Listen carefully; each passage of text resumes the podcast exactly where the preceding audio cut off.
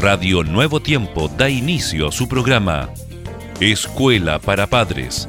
Un momento para hablar acerca de los hijos y de nosotros, los padres. Bienvenidos.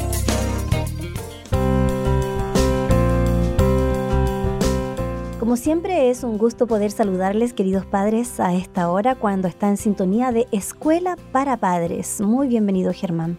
Muchas gracias Jessica, un saludo también muy especial a toda nuestra audiencia. Hoy vamos a hablar acerca de sentirnos bien con nuestra familia. Qué importante es esto Jessica, sentirse bien siempre con la familia. Ahora, ¿qué mejor que estar en un hogar donde nos sentimos bien así? Y es que los sentimientos son necesarios, Germán, para la armonía de la mente y también del corazón.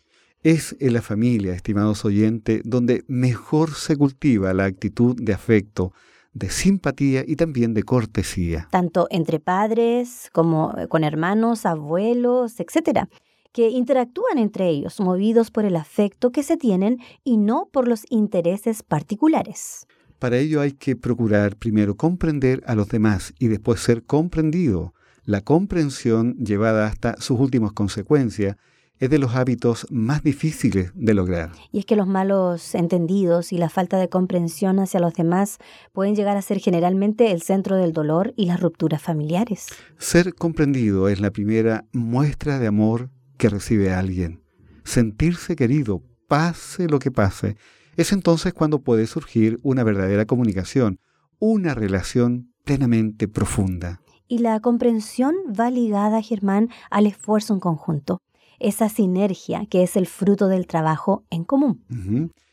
Esto lleva por consecuencia, estimados oyentes, a la unidad de los miembros de la familia, que es imposible de alcanzar en otro sitio. Por eso, amigos, valoremos nuestra familia, aportando cada uno sus cualidades, virtudes, capacidades, porque éstas van perfeccionando a los demás y les complementan puede suceder que usted se encuentre en tal punto que sienta que su familia está desgastada, por lo que debe poner un freno para volver a impulsar la caminata familiar. Sí, esto es dedicar un tiempo a parar, a pensar, a recomponerse, la reflexión profunda de nuestra vida familiar para renovar y alimentar las raíces que la sostienen.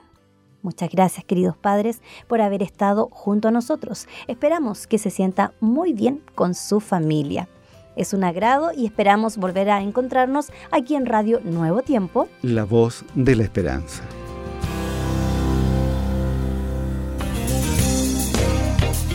Gracias por sintonizar. Escuela para Padres.